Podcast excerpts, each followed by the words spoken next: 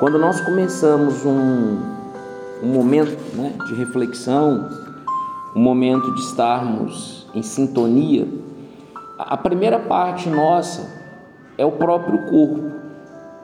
Às vezes as pessoas buscam a oração apenas numa dinâmica do pensamento. E às vezes elas esquecem que o corpo ele é o veículo da alma. O corpo é por ele que nós percebemos o mundo. Fulano, você está triste. O corpo está triste.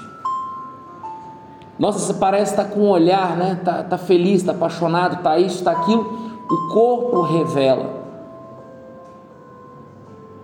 Então, o ser humano é completo na humanidade dele na perspectiva do corpo. Nós não somos é, seres fantasmagóricos. Se o corpo não está bem, a gente procura um médico. Se nós temos uma dor, nós queremos que essa dor passe. E mesmo aquela chamada dor da alma, ela se reflete no corpo. Uma paixão não correspondida reflete naquele estômago que dói, nas articulações que doem, às vezes uma dor de cabeça, uma tristeza, um abafamento no peito. Você fala, poxa, mas o que, que é isso? É porque aquilo que a alma sente, entendendo alma aqui no sentido de sentimentos, aquilo que eu sinto, o corpo reflete. Mesmo que eu goste de andar de bike, mesmo que eu goste, sei lá, de maquiagem, de ficar bem, de ficar bonito, bonito e etc. Quando eu estou triste, de repente eu não quero nada disso. Pelo menos num primeiro momento. Né? É aquele estereótipo. Eu ia usar o do sorvete, mas nós estamos falando num dia frio, né? Como se você pegasse o cobertor, aqueles que tem literalmente que você pode vestir o cobertor, você pega lá um pote de sopa e vai maratonar alguma coisa porque você está chateado, você está sem pique para academia, para qualquer coisa e o corpo ele manda recados. Por isso quando a gente fala num trabalho integral, ele trabalha toda a nossa perspectiva de ser. Assim como as inteligências, né? nós podemos é, identificar três aquela que é do intelecto, aquela que é da emoção e essa que é a espiritual, que engloba todas as outras áreas. Bom, e como fazer? Né? As pessoas gostam muito do como fazer. O corpo é um espaço inviolável aonde você habita e habita aqueles que vocês permitem. Eu não estou falando de nada mais íntimo, eu estou falando na perspectiva do carinho, do beijo, do abraço, do afeto, do pai com o filho, da filha com a mãe, do pai com a filha, do filho com a mãe e aí você vai transmitindo e permitindo esse afeto à medida que você confia em outras pessoas, no tio, na tia, no primo, na prima, na coleguinha, né? Lembra quando você era bem pequenininho, como é que era a chegada na escola, né? Em tempos antes dessa pandemia, o contato, o afago, a partilha do lanche, o corpo, ele só é espaço daqueles que eu permito. Por isso que algumas né, é, ações mais incisivas, seja em relação a meninos e meninas, homens e mulheres, são consideradas ações criminosas, porque não foi, não foram permitidas. Então, se eu não entender primeiro esse conceito de corpo, eu não consigo perceber a minha própria ideia de pertencimento, que às vezes não é tão clara. Algumas famílias trabalham isso, nem todas. E às vezes nem trabalham dessa forma mais didática. Então você fala, Bras, mas então nós já não começamos fazendo uma grande oração? Veja, tudo começa no corpo. Se você estiver inquieto, se você estiver muito preocupado, se você estiver ansioso, se você estiver com a mente em outro lugar, você não consegue se concentrar. Né? A minha mente está na prova, então todo o seu ser está na prova. A minha mente está no meu relacionamento, então sua mente está no relacionamento. Ah, eu estou perdido nos medos ainda da pandemia, então sua mente está na pandemia. Não estou dizendo para você ignorar nenhuma dessas coisas. O que eu coloco aqui é só a questão didática. Aonde está a minha atenção? Aonde está a minha preocupação? Aonde está a minha ansiedade, é ali que eu estou. Então, quando eu consigo treinar o meu corpo para estar no momento presente, eu já ganho muito. Já ganho muito, porque muitas pessoas sofrem porque elas vivem deslocadas do seu tempo. Então, a primeira dica preciosa que eu coloco para vocês e hora nenhuma eu estou aqui dizendo que isso é fácil, estou dizendo que é uma dica preciosa. Esteja no momento presente. Esteja plantado, fincado no agora. Toda preocupação, toda ansiedade te rouba a paz. Tem coisas que nós temos que simplificar na nossa vida. Imagina que tem alguém que você gosta, que está com um problema. E você fala assim: bom, essa pessoa, eu posso ajudar essa pessoa de duas maneiras. Ela está internada, ela está precisando de recurso, eu vou conseguir fazer uma transferência para ela, passar um Pix. É um valor pequenininho, mas é o que eu posso. Está lá, sei lá, 15 reais. Então, metade da sua preocupação você tem que esgotá-la. E a outra parte é: essa pessoa estará em minhas orações. Pode anotar o nome dessa pessoa num papelzinho. Pode colocar dentro da Bíblia, embaixo do seu santinho de devoção. E quando você fizer a oração, você pede por aquela pessoa. E é isso. E se achar que pode fazer mais, né? De vez em quando eu vou fazer uma pergunta né, para a família sobre como essa pessoa está. Braz, você está sendo frio. Não. Eu estou dizendo que se você começar a absorver tudo que está acontecendo à sua volta, você não prioriza a sua vida. Um dia, já faz muito tempo isso, uma pessoa tinha uma filha que ela tinha limitações. Ela andava, ela tomava banho, mas ela não dava conta de fazer tudo. Tinha que estar sempre indo ao médico. E num dado momento, essa pessoa, né? Óbvio, a filha dela, a minha filha, minha filha, minha filha, minha filha, minha filha. Um dia, por acaso, ela me perguntou. Se ela me perguntou, eu respondo. Eu falo: olha, não esqueça que você não tem só ela de filho. Ah, como assim? Falei, não, você tem outros filhos, você tem marido, você tem responsabilidades. O que a mais você vai fazer para sua filha que vai mudar a condição dela? Credo, braço. Falei, não. Quando você casou, você fez um compromisso. Você falou que ia cuidar do seu marido e dos filhos que Deus te desse, não só do que viesse com um pouquinho mais de dificuldade. Eu falei, você precisa se cuidar. Era uma pessoa que eu tinha liberdade. Eu falei, olha, você está precisando ir mais no salão de beleza.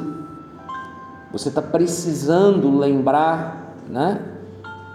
alegria, vigor e etc. Porque às vezes nós mergulhamos num universo aonde é o tal do vale de lágrimas e isso não adianta. Ah, eu estou sofrendo. Ok, e o mundo vai parar porque eu estou sofrendo? Não, não vai. Aliás, se você ficar nessa vibe só do sofrimento, algumas pessoas vão se afastar de você. As pessoas têm uma. As pessoas têm um tempo, elas têm um grau de tolerância com quem sofre. É interessante dizer isso. É como alguém que perde, perdeu alguém querido, o luto, e ele tem que ser respeitado. E as pessoas entendem esse luto, mas elas entendem por um tempo. Depois de um certo tempo, elas começam, né? Olha, você tem que ir para frente. Olha, você ainda está aí desse jeito. Olha, fulano, fulana não está mais aqui, vamos. Cada pessoa tem um momento de luto? Tem, e eu respeito isso, mas eu não estou falando disso. Eu estou falando que um olhar mais né, sincero sobre essas situações, as pessoas elas têm uma pouca paciência, fruto do nosso tempo. As pessoas hoje têm menos paciência para nos ouvir, para interagir conosco a pandemia, em certo sentido, afetou a nossa convivência pessoal, no sentido frente a frente, proximidade. Porque o que é estar próximo de alguém tem a ver com experiências. As meninas eu observo, né, como é que elas são capazes. Uma menina percebe na outra, nossa, mudou o negócio lá que você usa no cabelo pelo cheiro. Homem é diferente, você já tomou banho, a gente está no lucro. Né? Não está cheirando mal, você já entende que está tudo ok. Mas a, a pandemia tirou um pouco disso. Nós ficamos muito no campo do virtual, sem cheiro, sem gosto, sem sabor. As máscaras roubaram um tanto quanto da nossa fisionomia. De repente a gente só existe do nariz para cima tudo isso nos afeta. Tudo isso nos afeta. A pergunta fundamental é: nos afeta o quanto? Nos perturba o quanto? Nos incomoda o quanto? Por isso que quando nós falamos dessa experiência espiritual, ela é um trilhar. Começa pelo corpo, passa pela respiração, passa por essa possibilidade muitas vezes de fechar os olhos para que você possa enxergar para além daquilo que o olho te mostra. O nome disso é fé.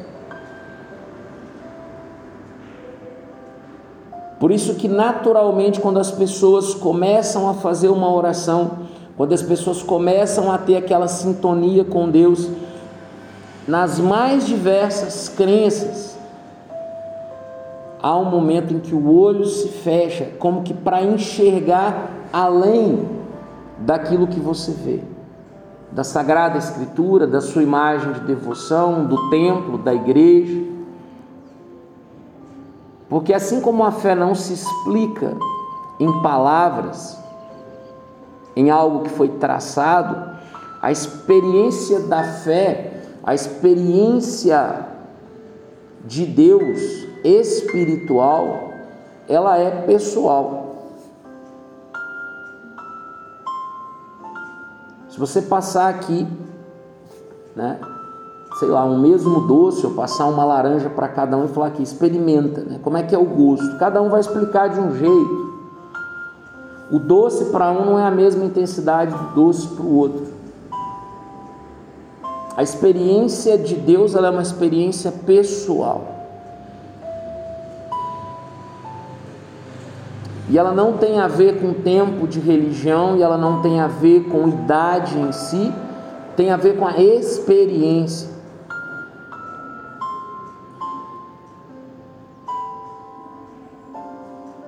O padre Miguel contava assim: tinha uma senhora no coro, sempre cantava na missa de domingo. Naquele domingo, particularmente, depois da missa, ela veio falar com o padre. Ai, padre, finalmente. Ele falou: Finalmente o que, meu senhor? Ah, finalmente eu me sinto perto de Deus. Eu me sinto num processo de conversão. Uma senhorinha de mais de 65 anos. E ele falou assim: Mas eu vou chamar de Dona Ana, né? Mas, Dona Ana, quantos anos só não está aqui nessa igreja? Eu era menino, eu era seminarista, eu lembro a senhora já aqui cantando, ajudando. E ela falava assim: Filho, mas eu tinha né, religião, mas eu ainda não tinha experiência de Deus na minha vida. Porque são coisas muito diferentes. Um pai e uma mãe pode levar um filho para a igreja, um pai e uma mãe podem levar um filho para a religião deles, ou até para nenhuma. Isso não quer dizer nada até essa pessoa fazer de fato a experiência pessoal. Essa experiência pode vir de forma muito fluida, muito tranquila. Tem gente que já nasce experimentando Deus. Tem pessoas que descobrem pela religião. Tem pessoas que descobrem pela dor, da doença, da perda, da decepção, da paixão frustrada. A gente fala que esse é o caminho da dor. Outras já vêm de uma maneira tão suave, tão tranquila, tão sossegada. A gente fala, descobriu Deus pelo amor. Né? Não teve nenhum fato excepcional para que aquela pessoa tivesse a experiência dela com Deus. Há pessoas que vão vou até vou inverter. Há pessoas que foram batizadas, fizeram a primeira comunhão, quem é evangélico, né? Fez lá o escola dominical, depois fez o católico fez a Eucaristia, evangélico fez, né, foi iniciado ali a Santa Ceia, talvez até ajudou em algum ministério, em alguma pastoral, e às vezes nunca fez a experiência. É só um amontoado de informação e memória. Né? Ah, eu vou na igreja para não contrariar minha mãe, eu vou participar para. senão meu pai não me dá isso. Né? É uma barganha, porque se eu não for à igreja, ele não paga escola para mim, não vai pagar minha faculdade. E eu nem não vou criticar, cada família faz o que acha que deve fazer. Eu estou falando da experiência pessoal. A experiência pessoal de Deus, ela é única. E é interessante que às vezes ela vai ser uma única vez também, porque ela vai ter aquela jornada onde você tem aquela experiência e a partir dali você não precisa ter mais experiência nenhuma. Porque ela tão, foi tão forte, foi tão impactante, que ela vai te conduzindo e aí você passa necessariamente, como diz a Bíblia, né, a ser uma pessoa espiritual. Observa o mundo numa perspectiva espiritual e não numa perspectiva materialista. Entendam que eu não estou aqui falando de ideologia, eu estou falando do ponto de vista da fé. O que é esse materialismo que eu estou falando aqui? Bom, eu acredito naquilo que eu posso ver, tocar, cheirar, comer e provar. Já a pessoa espiritual, ela tenta e busca discernir de tudo que acontece, o que Deus está me mostrando com isso. Comecei um namoro, o que Deus está me mostrando com isso? Terminou, o que Deus está me revelando? Pessoa tal comentou isso comigo. Isso tem um significado? Tem, não tem? Foi aleatório? A pessoa espiritual ela já pede a Deus que tudo que aconteça na vida dela tenha um sentido, um significado, uma razão, seja para ser um momento de alegria, de felicidade, ou mesmo para que seja um momento de aprendizado.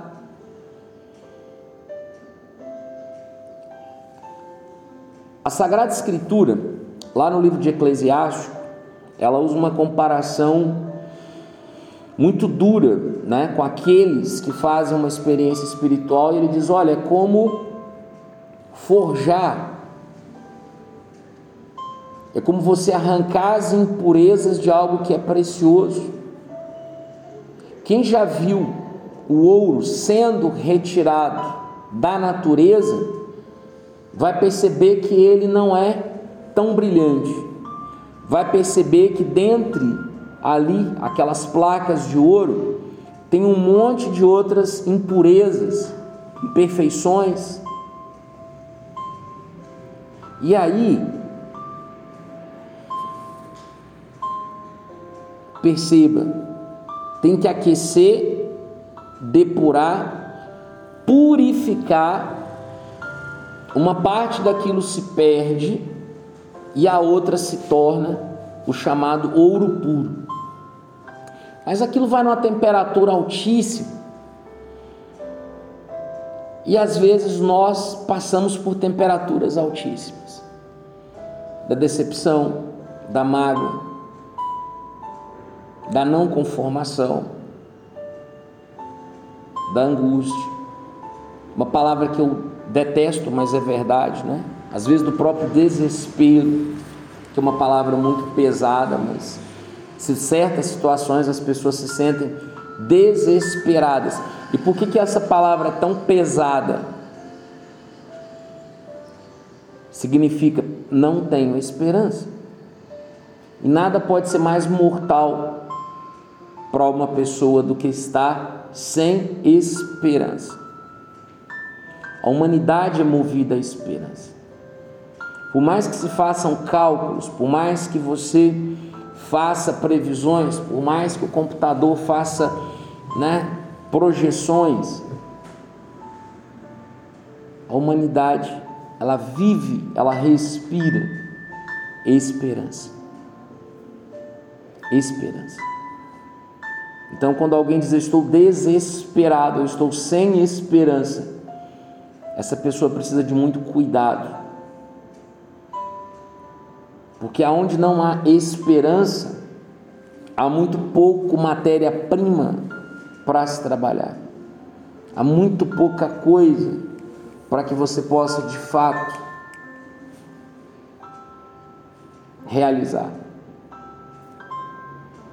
Pegando então em João 2, é um dos diálogos mais profundos da Bíblia.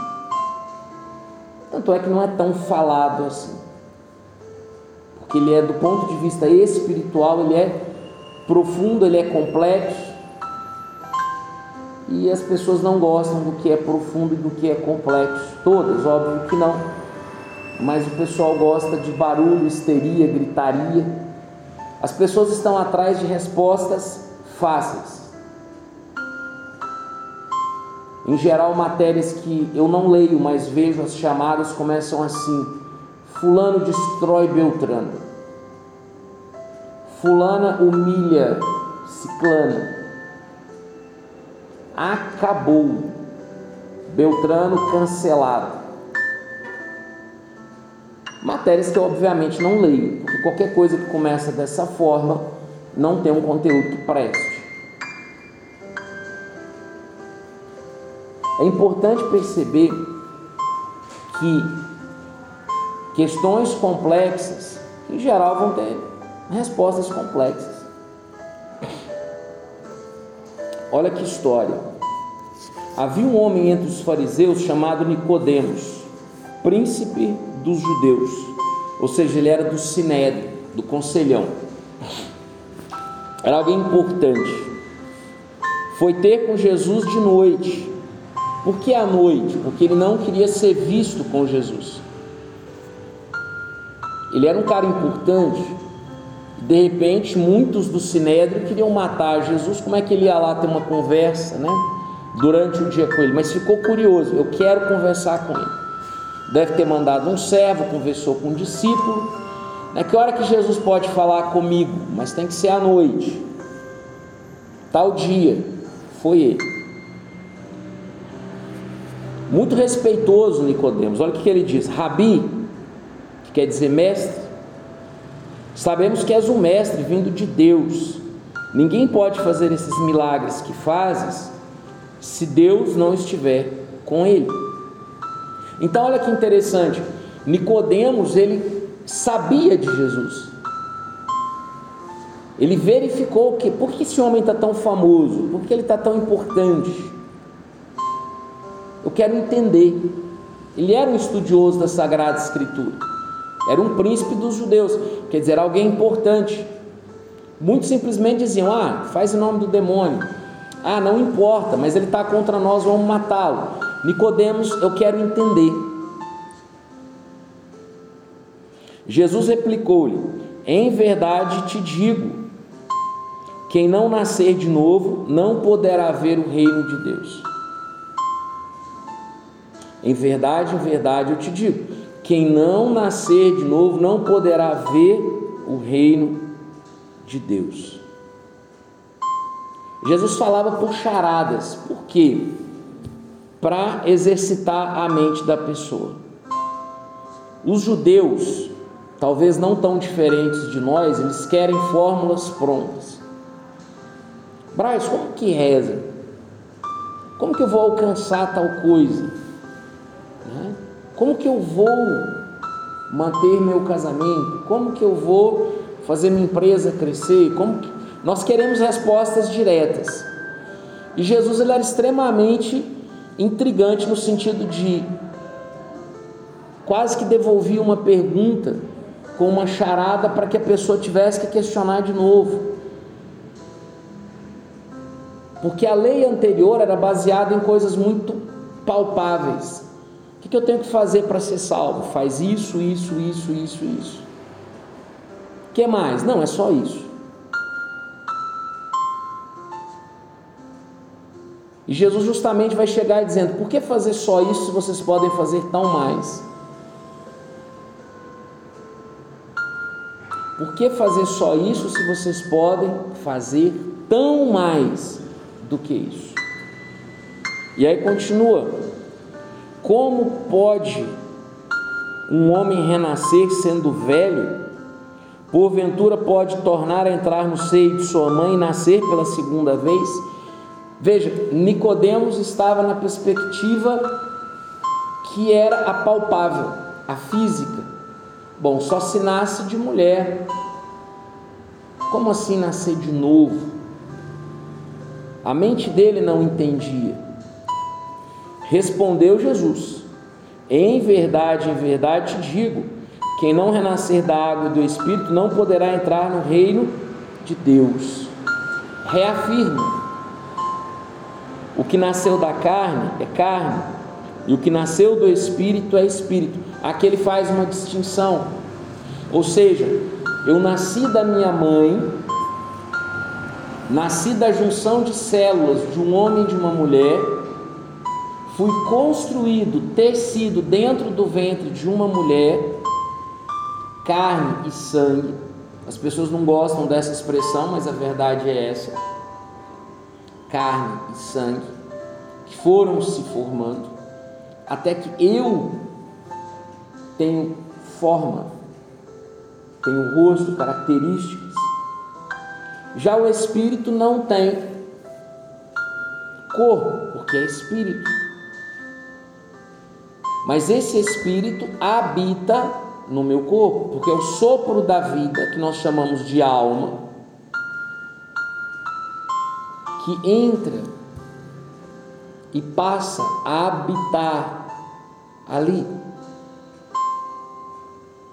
no meu coração passa a habitar no meu ser como um todo. Não te maravilhes que eu tenha dito, necessário vos é nascer de novo. O vento sopra onde quer, você ouve o ruído, mas não sabe de onde vem nem para onde vai. Assim acontece com aquele que nasceu do Espírito. Isso aqui vai contra tudo que Nicodemos tinha aprendido uma vida inteira. Qual era a regra dos judeus? Faça o que manda a lei, não saia de fora da lei. Se você cumpre a lei, você é um homem uma mulher de justiça. Por que, que a lei é importante? A lei é segura para as pessoas mais distintas até um mesmo comportamento.